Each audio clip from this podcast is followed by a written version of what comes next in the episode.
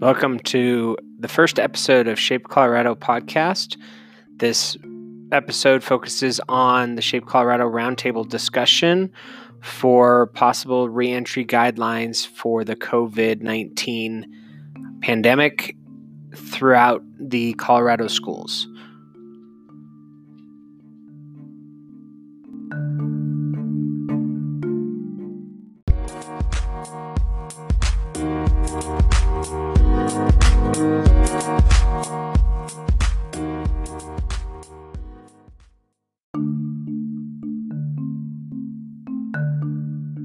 All right, so I'm going to share the agenda. If you look in the chat box, uh, there's our agenda for today.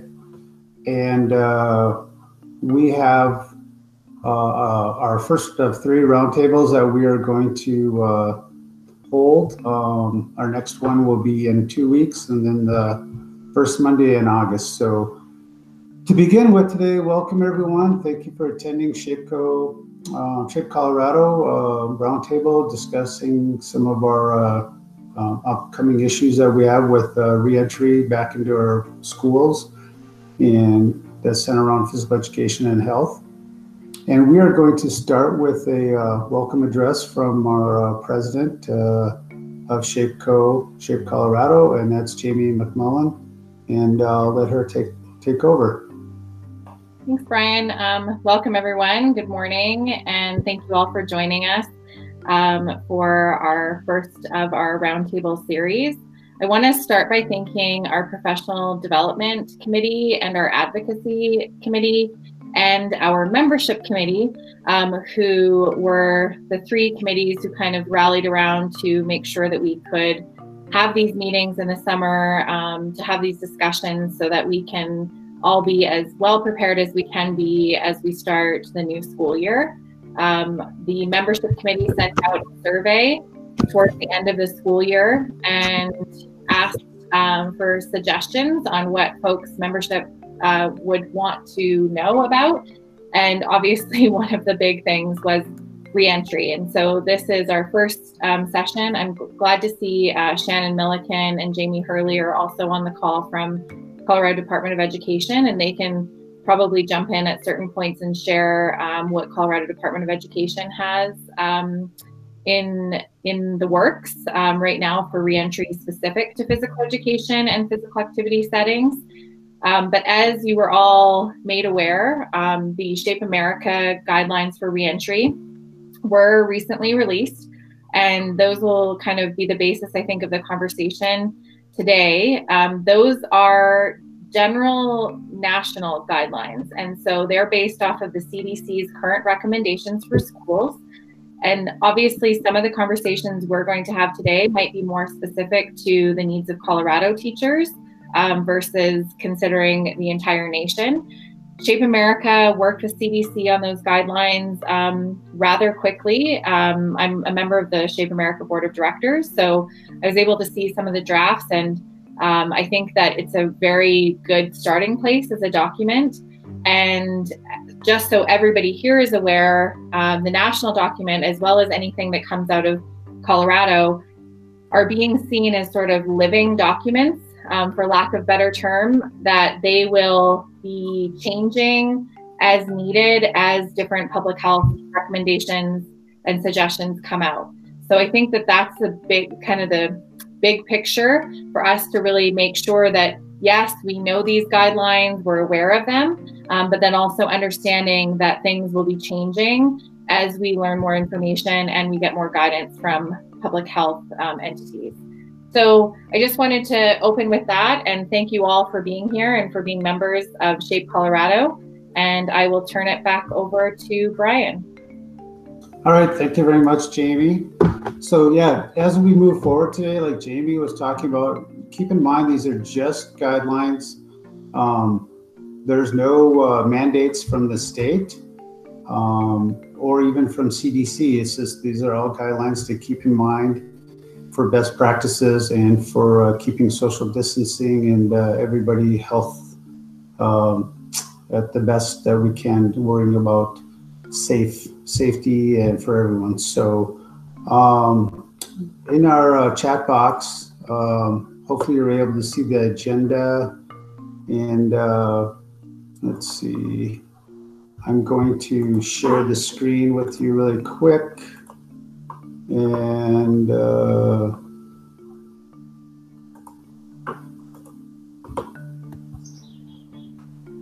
all right, can everybody see our screen? We're able to access our agenda today.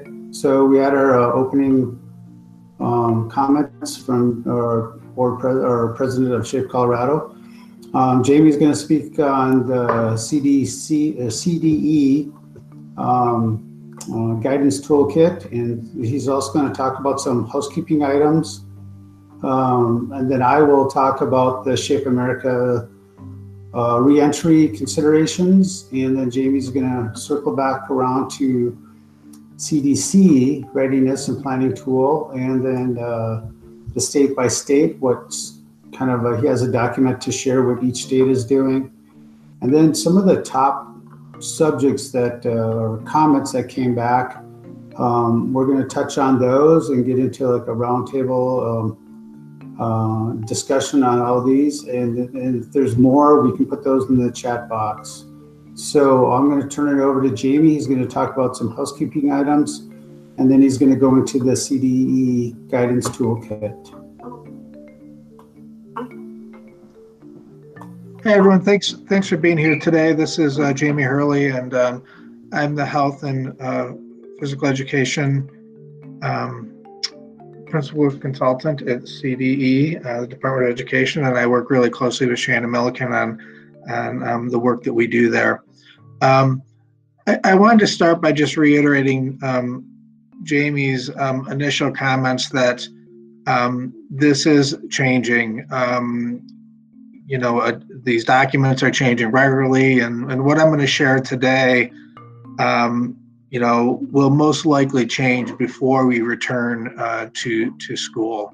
Um, um, I'm on at, the Department of Education. Our main, um, our school nurse consultant. Um, is really the person within our unit who's coordinating with the larger CDE work that's happening. Um, and she is really the main contact with the with the health department, the state health department. So the work that's happening and that's been created um, at CDE has really been um, in collaboration with the health department and with experts at, at the Department of Education and our school nurse consultant. Um, and and I have to say that you know she has been on regular meetings uh, daily, um, really trying to come up with the best guidance that we can, um, realizing that things are changing really, really rapidly. Um, I also want to make note before I go into this document that this is a draft, and um, we are looking for input on on the documents. Um, the toolkit document that we've created at this point. Um, so if you have comments or questions, um, you can certainly pose those to the larger group at the Department of Education um, who's working on the, this document, the toolkit document that I'll share with you in a minute here. Um, if you have questions along the way today, you can go ahead and put those in the chat and and um, we can try to answer those questions along the way. Um, we do have someone monitoring the chat, and uh, so please go ahead and put any questions that you have along the way in the chat, and then at the end we'll have some time for some general uh, discussion.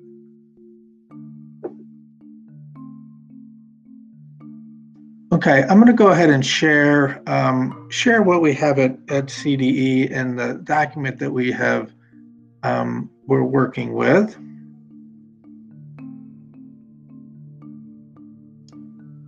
I can here, one second.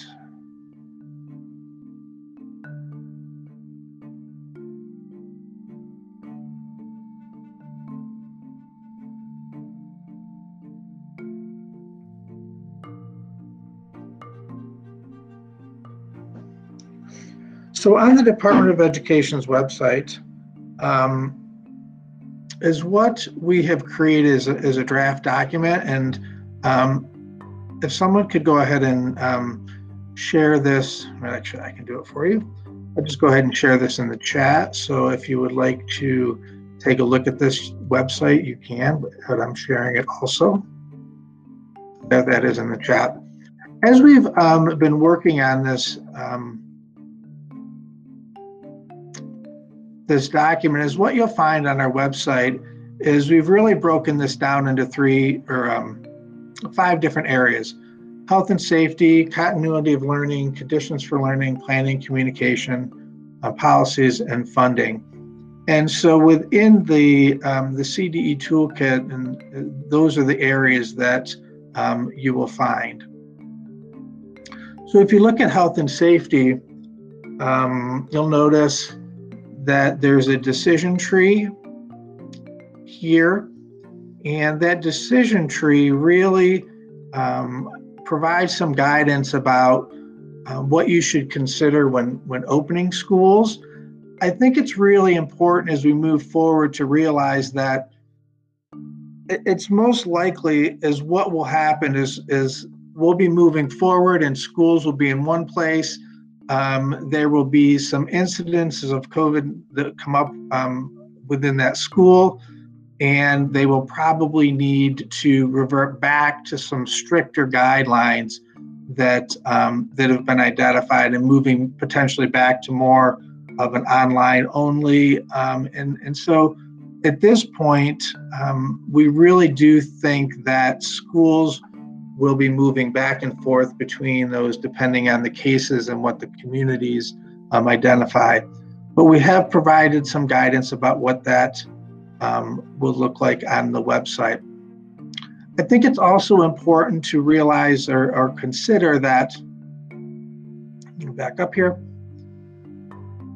um, to, to consider that local health agencies also have um, some input on what happens locally. So this is really going to be where the state will provide some guidance, but local health agencies can also provide guidance there also. So those local health agencies may provide additional guidance to the schools based on where they are um, in terms of cases within their communities.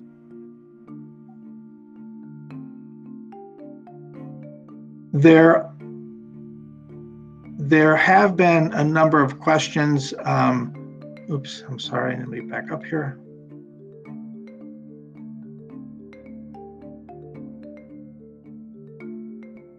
So I'm trying to navigate through the page here.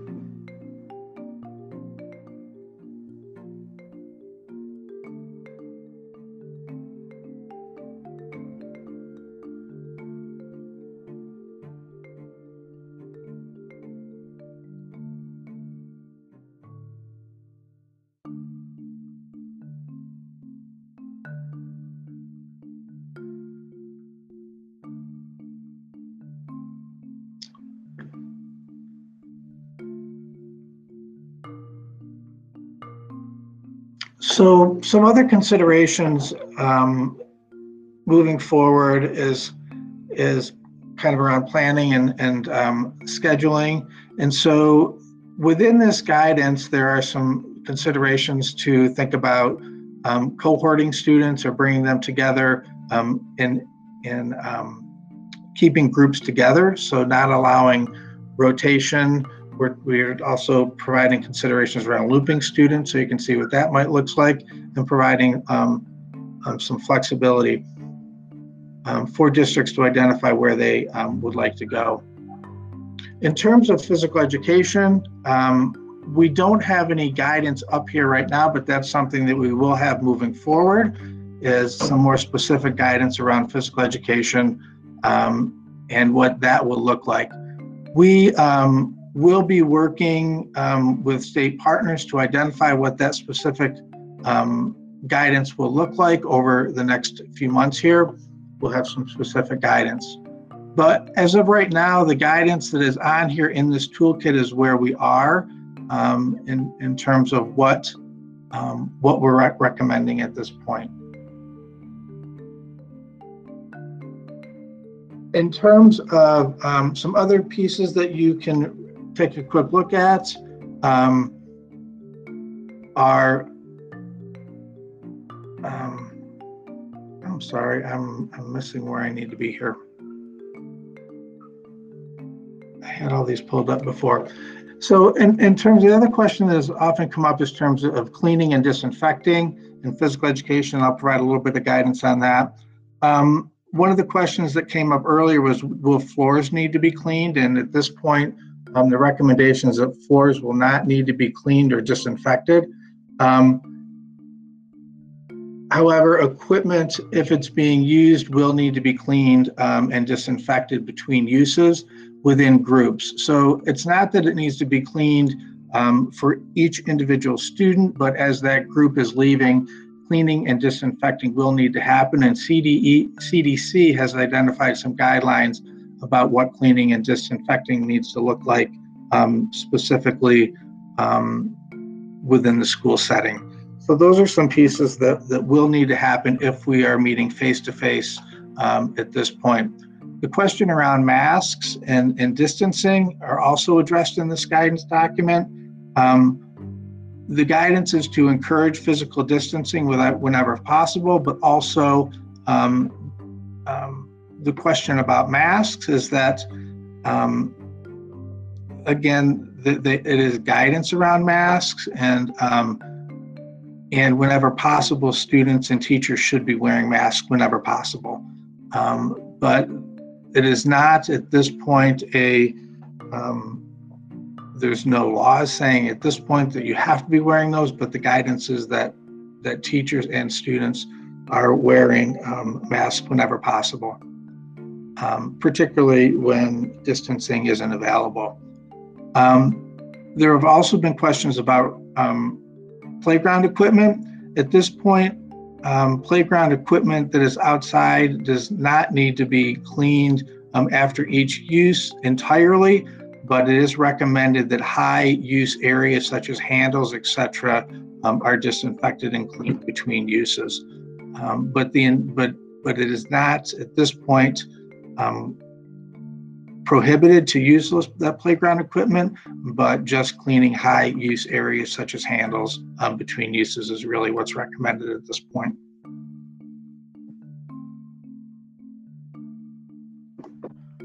Um, any any questions at this point? You can unmute and ask any questions that you have. I kind of quickly go went through that. I don't want to go through all of those areas that are on the, the website but I think that that is a really good place to start um, with um, with with guidance that we have right now. Jamie, I have a question. Um, yep. So, will schools be adequately prepared with disinfecting, you know, wipes and things like that? I just think about, you know, particularly in a physical education setting, if you know we need to wipe down a ball or something after every lesson um, what that will look like. And if they've considered like additional kind of passing time or time between classes um, particularly in the secondary school so that those things can actually happen? Yeah so that's a good question. So there is state funding that is going to districts to specifically um, to, to purchase disinfectants so that would be um, the individual school districts um, have that funding and they can use that for purchasing disinfectant um, and cleaning um, equipment, so to speak. So, so there is funding out there for districts to do that. Um, in terms of passing time and time in between, um, that's something that um, you, you will need to consider because there will you will have to to build in time in between to be cleaning um, for sure. So that's going to be something that I would really encourage you to to, to consider because decisions are really being made initially right now about what what school will look like next year. So I'd really encourage you to to advocate um, for for physical education and having the time to do that within the schedule. Um, in terms of, does that answer your question, Jamie? Other questions? I have a quick question. What when did you say the PE guidelines would be up? I you kind of cut out. My internet's not the best. so um, right now, um, we will be aligning our guidelines on our website with CDC guidelines. Um, and probably within the next few months, we'll, we will be able to provide some trainings um, around the guidelines. Unfortunately, um, the timing of getting those trainings out is slowed because of some funding things that um, we're working through right now. Um, but we will be working with partners to provide those trainings. Probably will not get anything out. Um, there will be some guidance before the school year start, but I'm guessing trainings won't be able to happen until after the school year starts. Thank you. Well, we do know that additional, um, the state will have additional guidance probably coming out mid July sometime. Once that comes out, CDE will go ahead and update our guidance based on what that looks like. So I'm guessing that mid July there will be some level of guidance that comes out that will update what we currently have.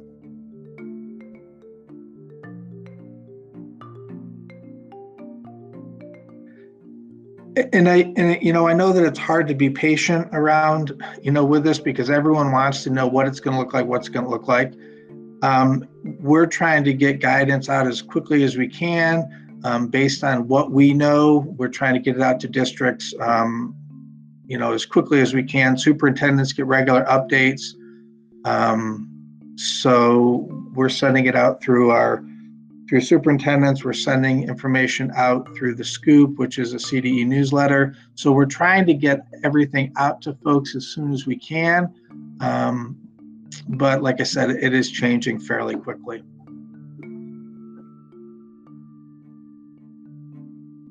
Other questions?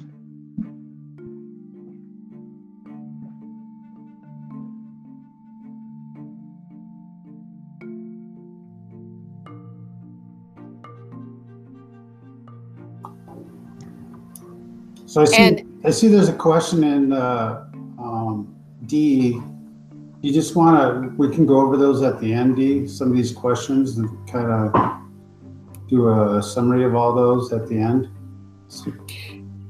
Yeah, so any questions that you guys have, pop them in the chat box. Um, I'm watching it and make sure that we touch upon those um, throughout the roundtable. All right, so we're going to move on. I don't know if Ben's still on. He was going to share this screenshot of uh, Hopefully he's able to do it. We'll see if he's able to get it on. Um, there is a uh, district out in, uh, he hasn't responded back yet, so I don't know if he's still on, on this. I don't see him coming on. Do we do that? So We'll just move on so you can get that up. There was just a narrative of uh, a district out east that's been uh, working on trying to keep physical education in the minds of those with decision making.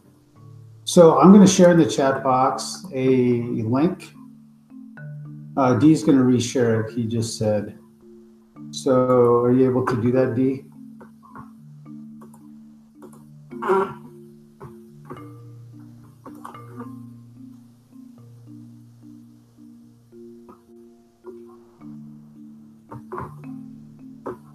I'm gonna share the the Shape America reentry uh, considerations, and it's a cool workbook that they've developed. Um, they had a draft, and now they have the final version of it. But first, I just want you to look at this. Uh, um, document. Uh, there it is. Screenshot share. Just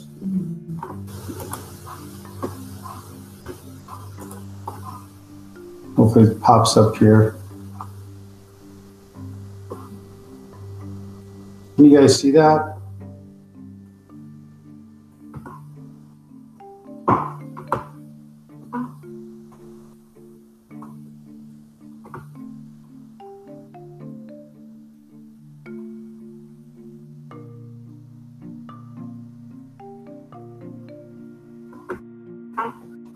Thanks, Dee. You guys see that document that is shared? Yes, no? Have to go back to this one, I think. Make It's a little bigger. small. Yeah, there. All right, thanks, Dee. Um, so this was uh, developed by a school district out east when they were uh, talking about physical education. I, I'm just sharing this with everybody on this roundtable today. It's got some great information on, in there um, that you can use and uh, share with your administration, your concerns. Um, you know, if you're back in person, use of equipment, if you're teaching online, you know, what type of format. I know that's been some of the concerns is that there's all these different formats. It'd be nice if the, the platform was consistent from uh, teacher to teacher, school to school. Uh, so you just quickly read through that. It's in our chat box, the link, so you'll have access to that. Correct, Dee?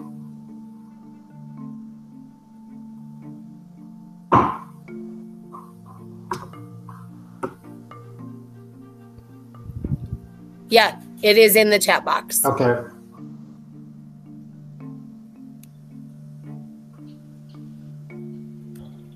There's kind of a emphasis on, yeah, you've thought over what needs to be done for physical education. And uh, so I'm going to stop sharing that and then move on to uh, what Shape America has put out. Uh, the, the workbook, the reentry workbook for K through 12 physical education and health. And let's see, go to that. Share. All right, so at the top here, you'll see this is the first page. It's a 17 page document, but it's a workbook that you can use. Um, oops, this is the wrong one. Sorry about that. That's the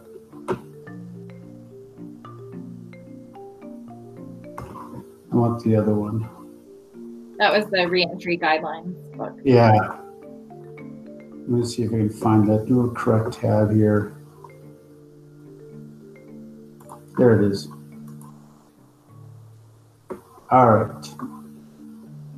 Here's the workbook. This is what I was looking for. So, teaching strategies workbook, and they look at the four areas. Uh, this is only 17 pages long. So, the great thing about this is that you can make it unique and specific to your school district, your school, uh, to present how you are going to implement physical education and health and for your students in their in your community. So the first is on equity, inclusion, and accessibility.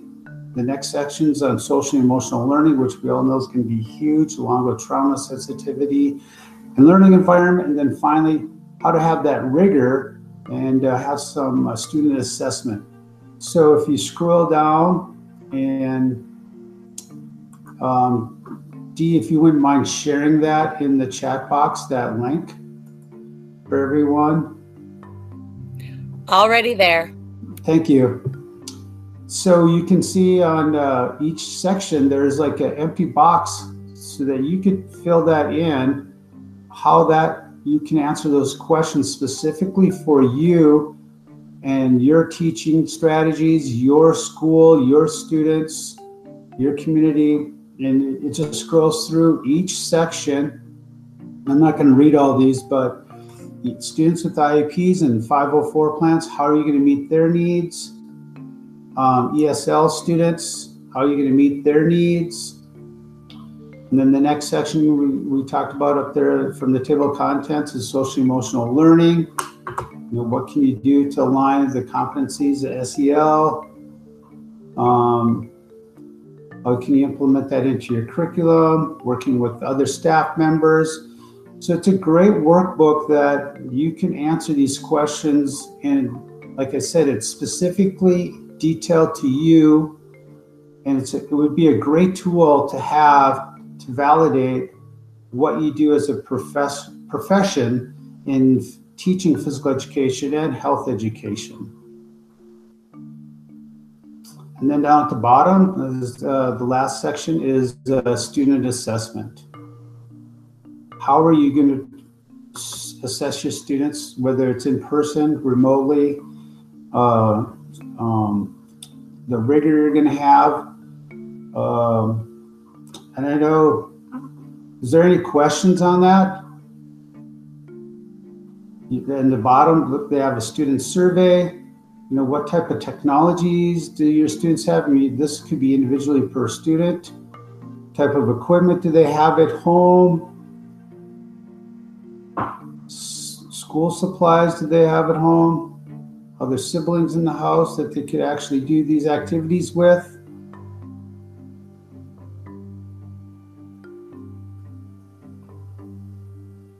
Health content, so again, it's just a user-friendly document for uh, physical physical educators and health educators to develop their uh, uh, plan for reentry. I'm just going back up to the top. Um, teaching strategies and workbook for uh, us as professions uh, in our profession and uh, um, as we move forward. So in the fall any questions on that document. So if you do, you can put them in the chat box, but there's the link to that document that Dee put in there. Um, it's just a, a, nice tool for us to use as professionals. And uh, I'm just going to share like in Jeffco, I work in Jeffco Public Schools. We're going to 100% online with elementary. Middle school and secondary are going to be hybrid. Um, they'll all have the option to be e-learning or online learning. Um, and most of the students I work with are, uh, you know, have an underlying health condition also because I work with the special needs population. One of the cool things that we uh, presented to our executive director of special ed is, you know, and luckily we do have some uh, adaptive PE, myself and one other person, but um, if your district has adapted physical education teachers, utilize them because what we're going to do is because it's a numbers game.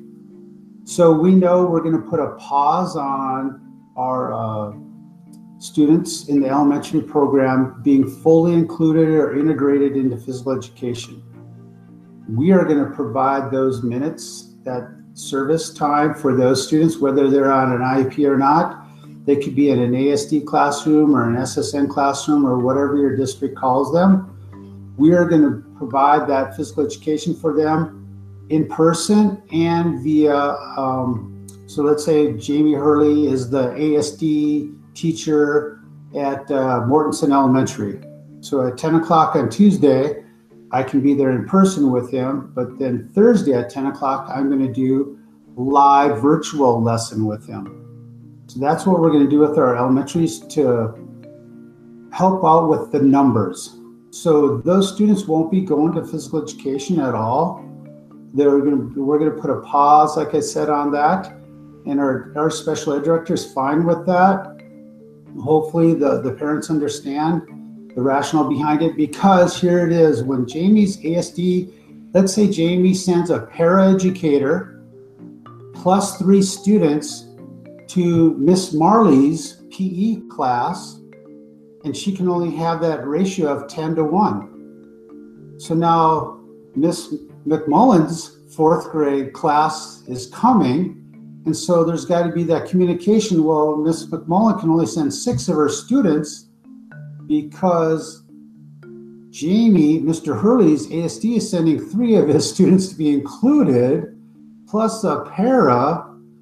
Now we're at 10 plus Miss Marley is the PE teacher, that's 11. So it's a whole numbers, you know, it's a lot of communicating for our elementary teachers.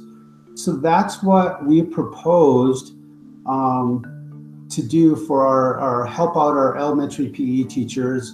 And uh, ones that we've spoken to already are all for it because it's just one less thing on their plate to worry about that, oh, I got three kids coming today that are being included that are not part of Miss McMullen's class. I know not everybody has that situation um, in their school setting or school district, but uh, it's just a way for us to, you know, work together as a team and to help Miss Marley, the general PE teacher, not worry about fourth grade. I got to think about I can only have six of Miss McMullen's kids because three kids are being included. So until we go back to some normalcy, and you know, right now, you know, see, uh, Jamie can chime in too, but I think it's still ten to one. I know they're trying to up it to fifteen to one for CDC guidelines for uh, student staff ratio, but uh, um, and it could be individually by districts too. But uh, and then secondary, we're just going to consult with our middle school PE teachers and for our high school PE teachers for those students um, that have uh, either whether they're uh, being in the um, adapted or unified PE class, we're going to consult with those PE teachers. But we're just trying to help out, and our primary focus will be for elementary. And yes, that means 100% in building. Our elementary students will be in the building, whether, and if they opt out, of course, they'll be at home online. So, um, yeah, so that's another thing to think about is that number game when you look at how many can you have in. And then we're going to do a lot of stuff with balloons because those are easily disposable when we're done. You know, um, we're going to use like paper plates for like a paddle. Uh, so stuff that we can have in the classroom and stuff when we bring in, we're going to a lot of balloons, paper plates, easy disposable. So we don't have to worry about, you know, it's not probably the best for the environment, but you know, if we're wiping stuff down all the time, and then here comes the next class.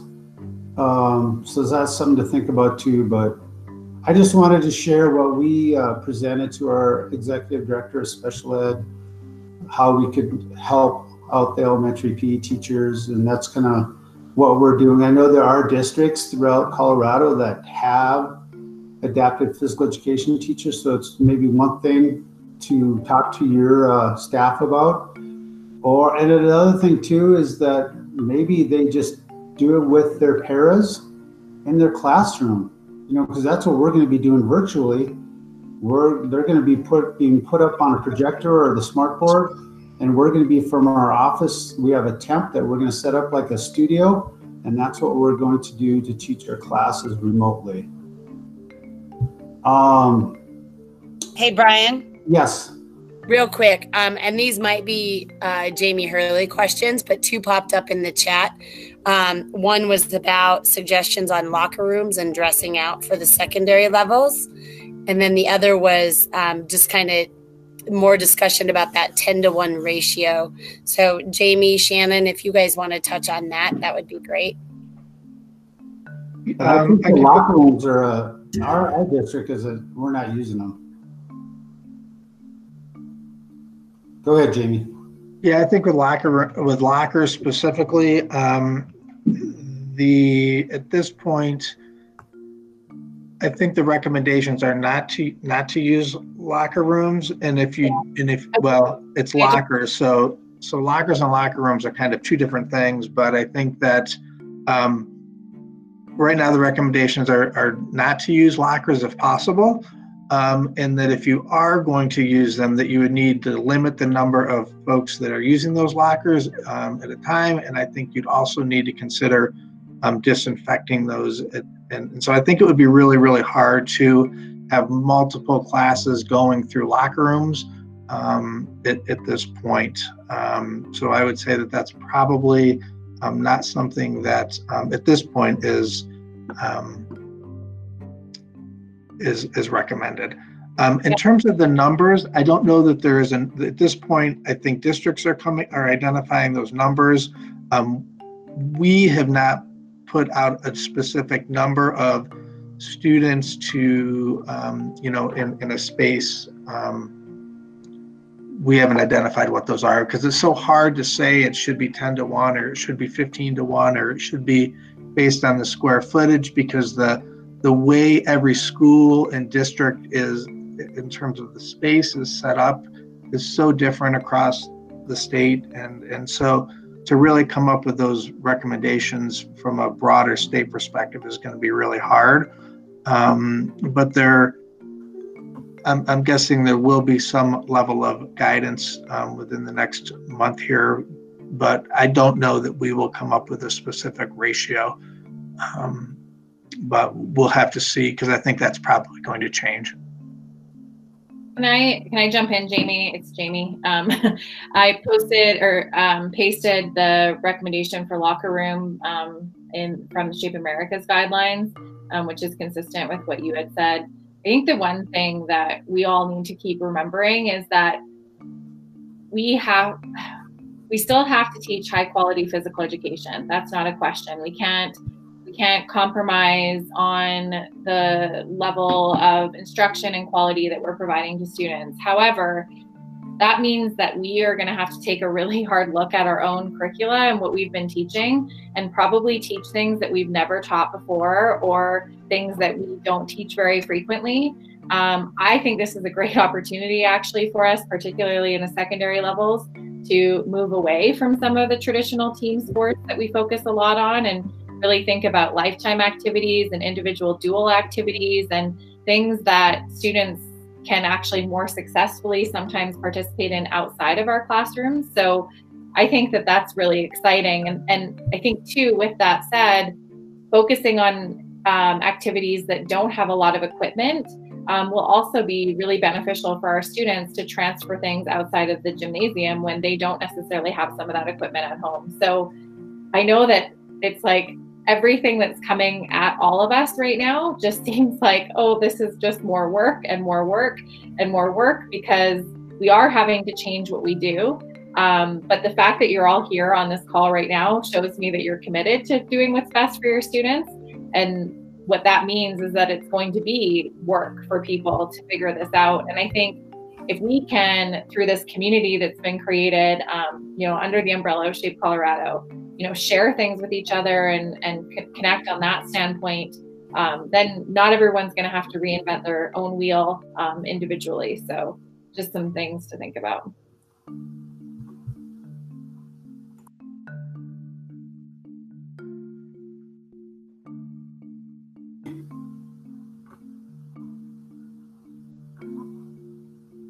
There's also a question I and I posted this, but um, athletic guidelines are being posted right are being created right now.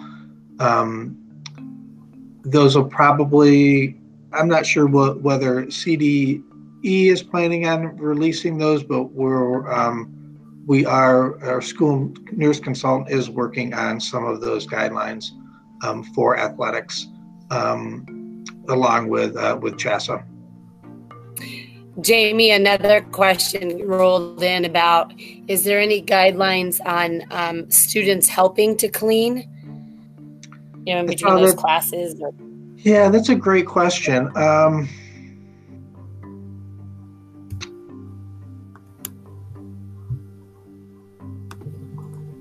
I'm not sure how to answer that one. Um, I, I, would be have a little bit concerns the elementary school. Um, with with students cleaning. Um, I haven't really thought about that. Um, I think my concern might be that, um, you know, if if if they're so there's there's two things that there, there's the cleaning where you're physically cleaning them, but then there's also disinfecting, and those are really two different things. So cleaning is really getting all the dirt and and the the, the stuff off of the the equipment, but then there's also the disinfecting. So those are really two different two different things um, to think about. Um, I think that you know the cleaning might be okay, but the disinfecting, I don't know with the chemicals that you would be using, I would be hesitant to do that. But um, I don't have, I haven't seen any guidance around that. But I, I guess I would say I would be be cautious at this point about about having students do that.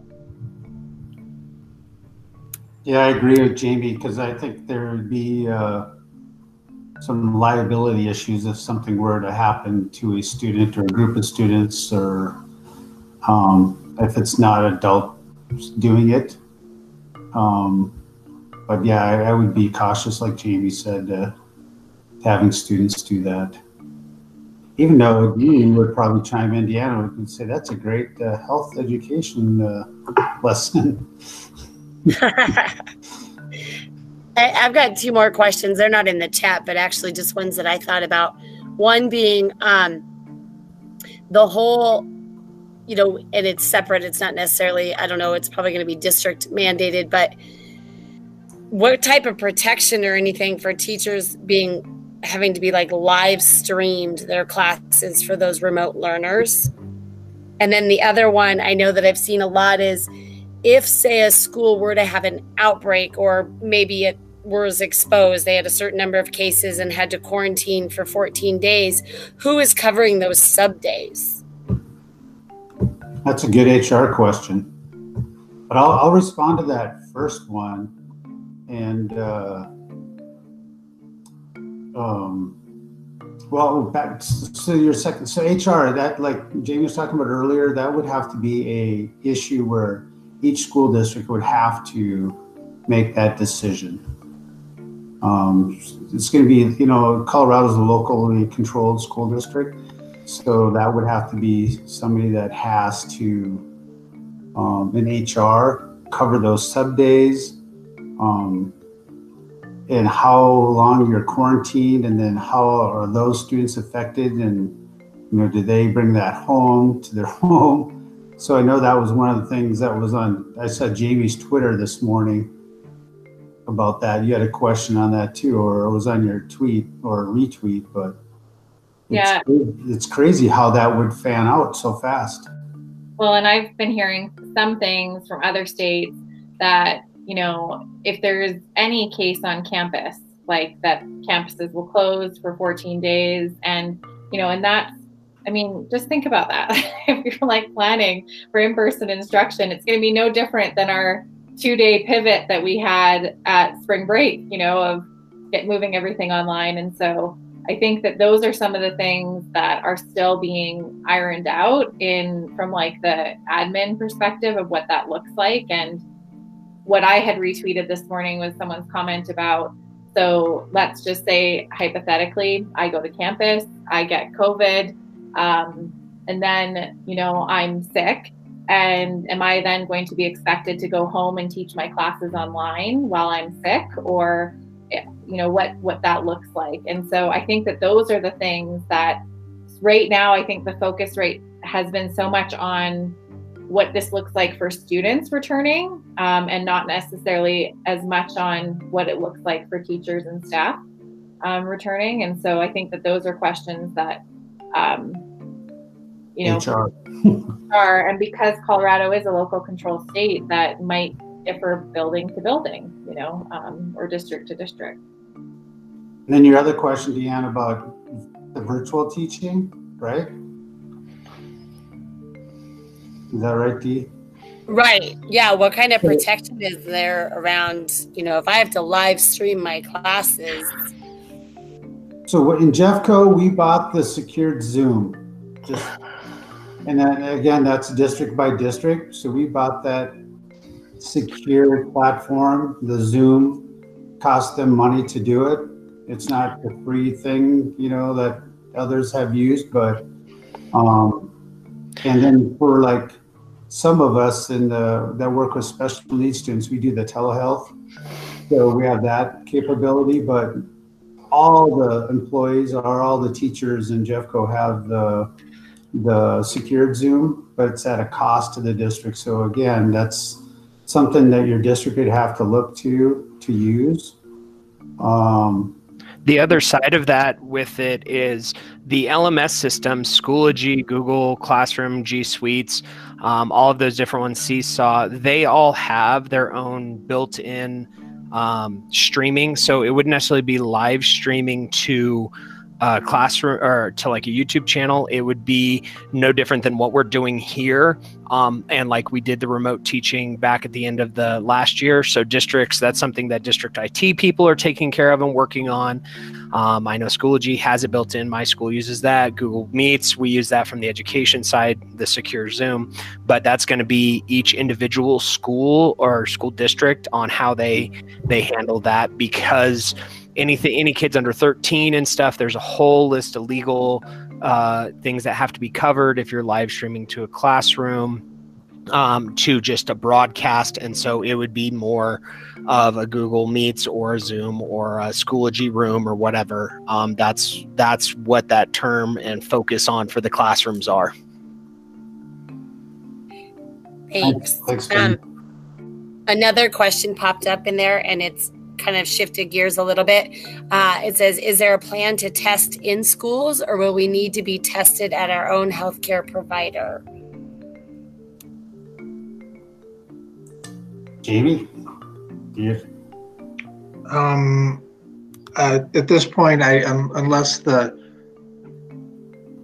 unless testing was located the schools um, by your communities, but I don't think that I think it would be by your local healthcare provider um, is where testing, unless um, there was a local healthcare provider that chose to do testing at the at the school for some reason. But I I don't think that. Um,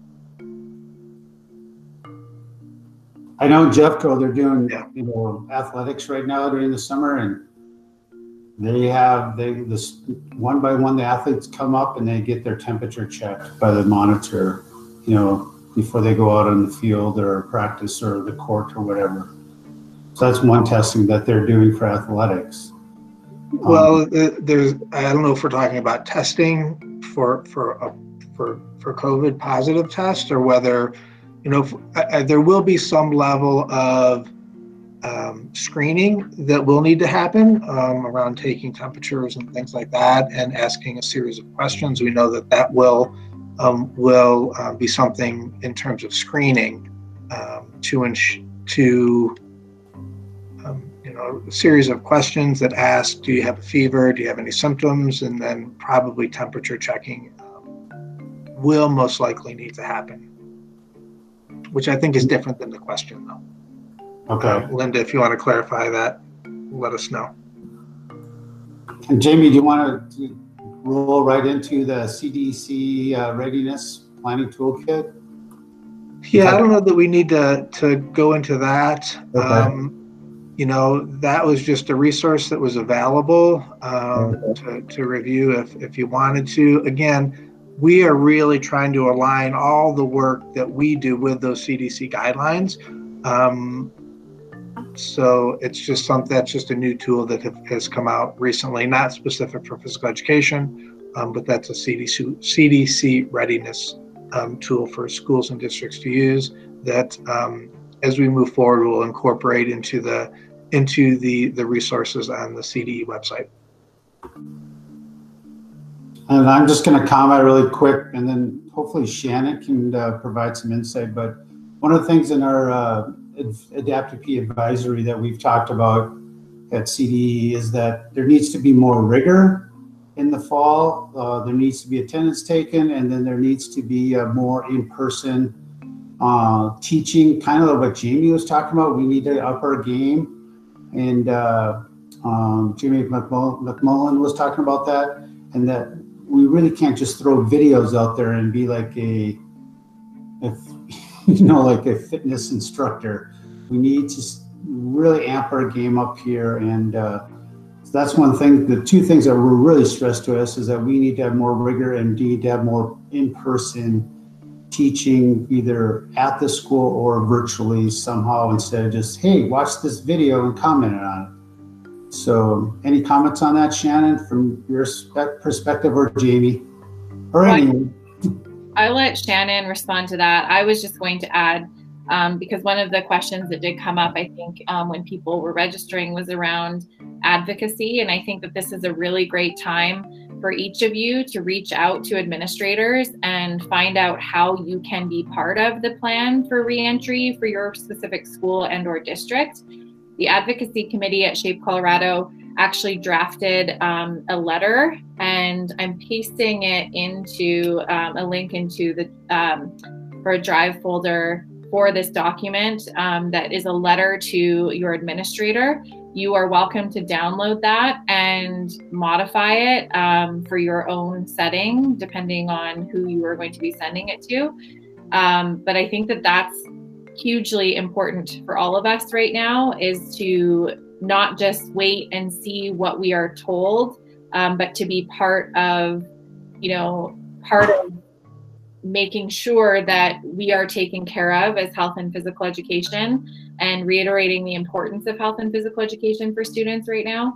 Um, so I just wanted to make sure we got that in um, and thank the advocacy committee for their work um, drafting that for members. Um, and then Shannon, if you wanted to jump in about the rigor and not just putting on fitness videos all the time. I got called out on the spot, Brian. Sorry. No, that's okay. Um, hi, everyone. It's so great to see you. Um, so, as Brian mentioned, my name is Shannon Milliken, and I work really closely with Jamie Hurley at the Colorado Department of Education. And so, um, just kind of to touch base on what Brian and Jamie both said, you know, we really want to continue to not only advocate for the importance of what you do for kids, um, especially, you know, as they're their daily lives are changing, right? Um, we don't want to just say, hey, here's a physical activity, you know, go walking, go hiking, stay active, right? We really want to ensure that we're still teaching and promoting quality physical education. Um, something that, you know, I'm working on right now with some.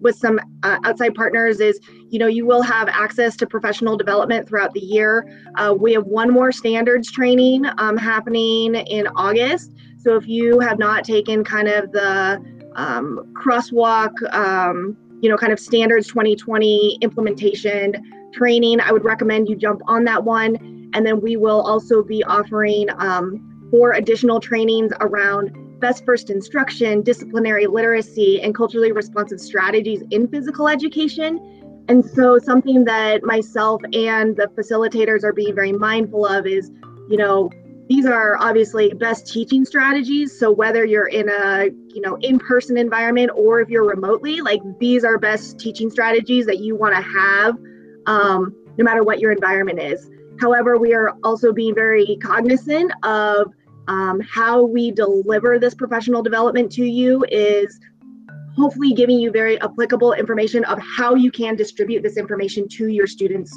remotely if you had to, right? So we're kind of putting ourselves in your shoes as learning uh, virtually. We're kind of facilitating and then that way of how you would facilitate it to your students. So um, just something to keep an, an, ear out for, you know, uh, watch CDE's website. Um, Watch Shape Colorado and Well Training's websites, you know, they'll be promoting those trainings. But just know that, you know, we'll be coming out with some some professional development for you to really ensure that, you know, you're set up with best teaching strategies, no matter what the environment is, not just um, hey, here's activities or here's, you know, physical activities that um, you know your kids can participate in. So and if you have any other additional questions, feel free to reach out to Jamie Hurley or myself, and we'd be happy to to help you out. I hope that helps, Brian.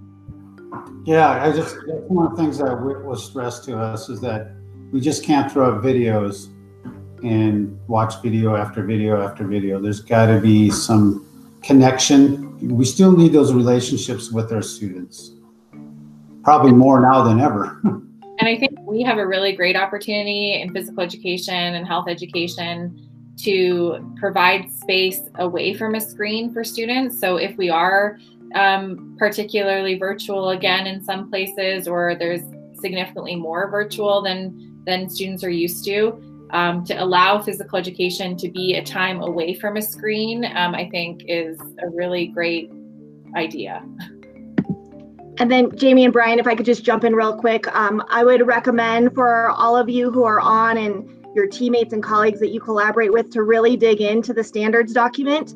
Um, on that right hand side, you're really going to see those that academic context and connection. So you're going to see that um, the essential skills, right? You're going to see the inquiry questions. So those things that really kind of drive our instruction as to why students are doing things. Yeah, you might have them going and doing a physical activity, but you want to make those connections as to why are students doing this? Why is it important, right? What are those essential skills that they're developing during that activity, right? That's also a really great way for you to collaborate with other teachers in your in your schools, right? Because um, those essential skills, they're it's a universal language, right? So no matter what um, content you're looking at, whether it's mathematics or social studies or language arts, right? Those essential skills are going to be cross-cutting, and so now that's a way for you to be able to collaborate with other teachers in your building. So if you guys are really talking about, you know, communication right during this time, start talking with other teachers and say, hey, how are you working and how are you discussing communication during this environment, right? Go look at your standards and see what standards are really working on communication skills, right? So it's a way, A, for you to advocate for, um, you know, your program and that you are, you know, delivering content that's just as important as others. You have that universal language. Um, but it also ties what you're teaching students back to the why, right? It gives them applicable knowledge as to how are they going to use these skills and this knowledge outside um, of the gym, right? Which some of them might be in a virtual setting, right? But again, it's not just, hey, go hike, right? Or go do this, right? It allows them to bring connection to what you're having them do. Okay, sorry, Brian, that was probably more than you bargained for. No, that was awesome. And it is about even developing those relationships with your teachers in your school. You know, how can you support them? How can they support you during this time? So, like I said, probably more so than ever than we have before, because um, it is a different time and place that we're in right now. So, um, let's see. I think on our agenda, we covered all the topics that we had. Um,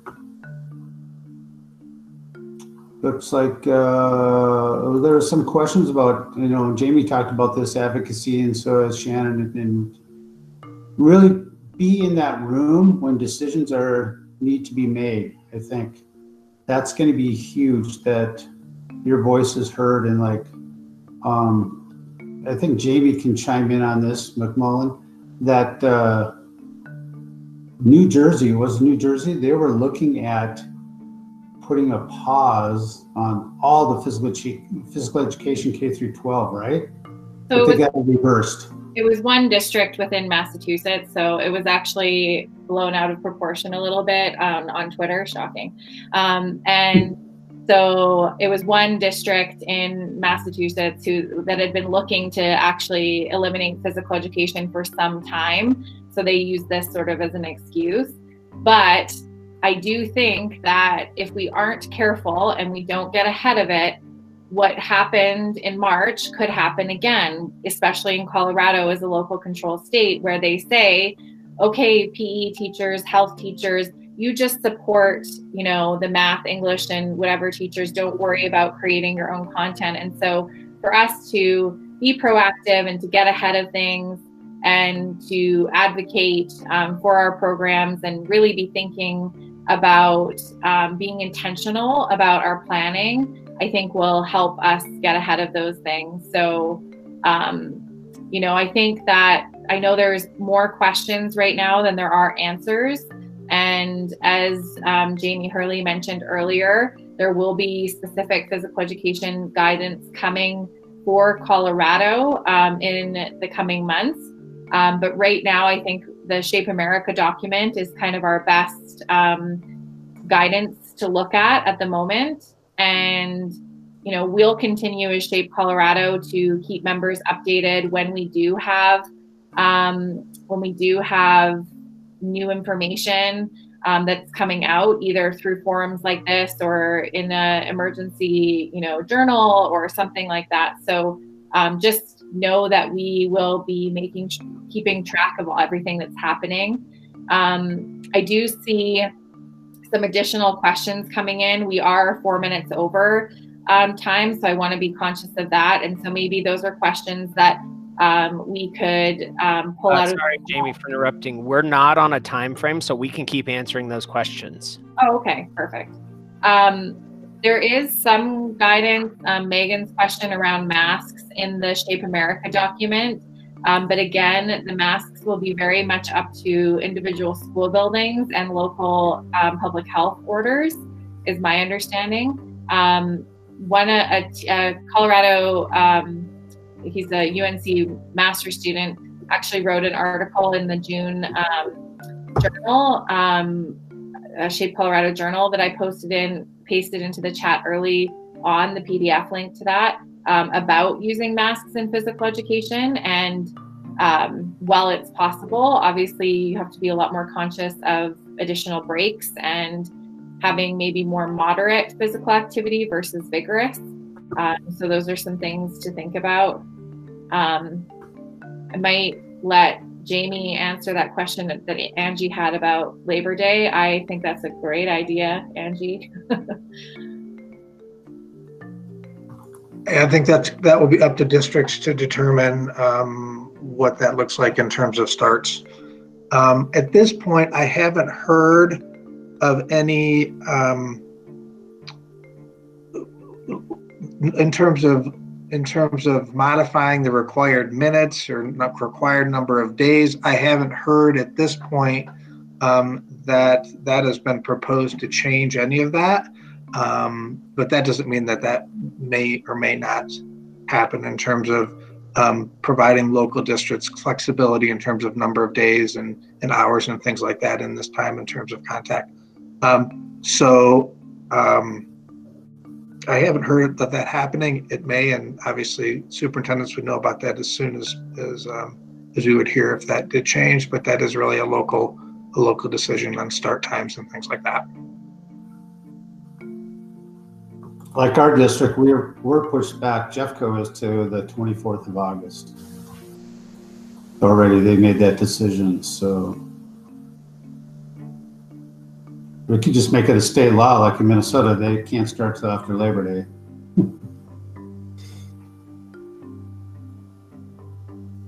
what was the other question uh, from Mary? At Mary. My district has stated that special teachers are going to be going into the classroom to teach our content. That's what's happening in Jeffco for elementary. I don't know about secondary, but I think that they're trying to control the model movement. Yeah, and that's where I think, you know, looking at, um, you know, the content that you can teach um, that is less vigorous um, is going to be really important. Obviously, there's lots of resources on like classroom movement experiences, breaks, brain breaks, energizers, whatever those things are. But again, I think we need to make sure we're looking at our standards first and going from there of what we can actually teach and not just putting on the go noodle um, when we're going into the classroom, if that's what we have to do um, for physical education. Um, so just being aware of those things, I think, is really important. Um, what can you safely and feasibly teach um, that is still physical education content within a classroom space if that's the only space you're given. But I also think that's where the advocacy piece comes in again, is trying to be at that table or in that Zoom call or whatever it is um, as those planning um, things are happening. Um, I think is important.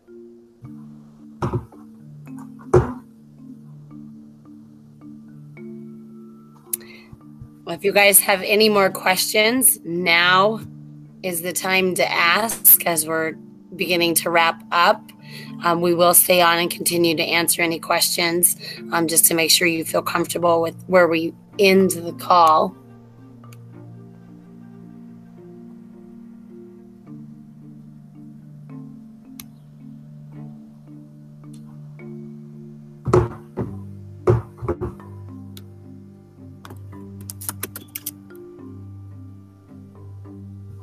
Uh, there's a question. Mary asked, are there state guidelines of how much contact time you have to have in PE?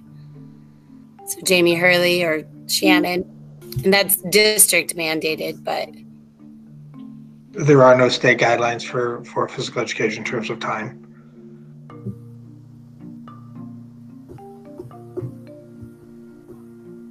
Yeah, if you're able, I would say too, to answer Linda's question, if you're able to have your students be outside, that would be the best, you know, if you can't use your gym or your facility. So um, try to do your lessons outside as much as possible when the weather's great. Yeah, and um, to Chris's point, yeah, I think that's definitely something Shape Colorado could provide some leadership on is looking at some physical education appropriate within the classroom. Um, I totally agree with Karsten's um, point. I every time I see something coming up, it's like I just think about how much more work things are going to be for me. The, I teach at the university level, and um, we've been told to be prepared for in person, blended, and fully virtual. So um, that's essentially me planning three classes. That's like 300% the work. Um, so I think that that's something that we have to be realistic about. And I think that one thing we haven't talked about today is self care for teachers. And again, I keep bringing it back to this idea of we're thinking about all these things for students, but also making sure you're all taking care of yourself. And I mean, I know I was like really burnt out at the end of the school year um, based off of what we had to do. And so I think that that's something we have to um, make sure that we're aware of as well. So, yes, sometimes it does mean we are going to throw on the video or do what it needs to do. But I think if we can think long term about um, quality planning, that will be helpful.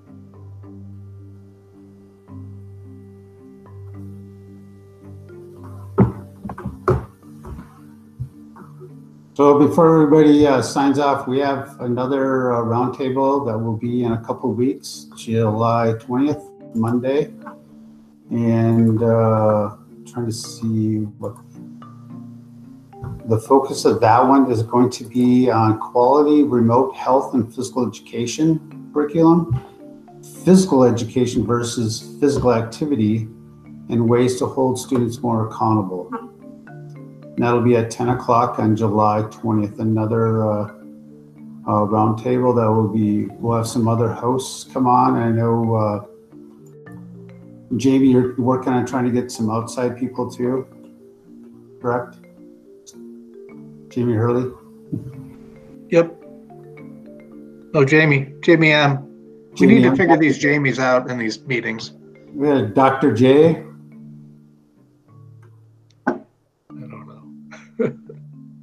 Well, I think, yeah, I just wanted to thank everyone for being on the call and um, providing your questions and insight. It helps us as a board to really see, um, based off of your questions, what some of the additional needs may be. And we'll continue to cater the roundtables um, based off of what those needs are. So, again, I just really want to thank the membership committee um, for their work in um, finding out that you guys, uh, what you wanted to hear um, from sessions like this, and then also to the professional development committee for putting these together. And there will be an additional um, link sent out for um, for the upcoming roundtable. So you do have to individually uh, register for those. So just keep that in mind and look out for those in your email. And um, I'll turn it back over to Brian then to close us down. Well, yes, thank you everyone for uh, attending, being a part of this, and uh, Dee for being our chat moderator, and uh, Jamie and Shannon for Shannon putting on the spot. You did some great dialogue there and sharing of information. Um, Thanks, Brian. Sorry to put you on the spot, but that's the hat you wear, so I just wanted your insight on it. So. no, that's great. Thanks. Let me know if you have any other follow up questions. Okay. So my, my, and I'm sure everybody on here that's uh, like Jamie Hurley and Dr. J and everybody, uh, you know, be that person in the room. Let your voice be heard. Otherwise, they're going to assume that you don't care and uh, you want to be assigned to do anything. So, um, yeah, make sure you are your voice is heard and you're part of that scheduling process. And uh, provide, you know, I would I know Dr. J would recommend this because I saw this in the chat room, but make sure you utilize that Shape America workbook. Um, there's some great things. You don't have to use all of it. You know, use it to what fits your school, your curriculum, your district, your colleagues, your team. You know, to make it the best situation you can. So, thanks again, everybody for being on and uh, hopefully see you in a couple of weeks. If not, then uh, that first Monday in August, uh, August 3rd, will be our last one that we have scheduled. We may have more. I don't know. We'll see how this goes. And this will be in podcast too, all these. Um, so you can come back and listen to them. And uh, I think D is going to, or Ben will uh, kind of correlate all the links and get those out to those that were in attendance today. All right. Have a great day, everyone. Thank you.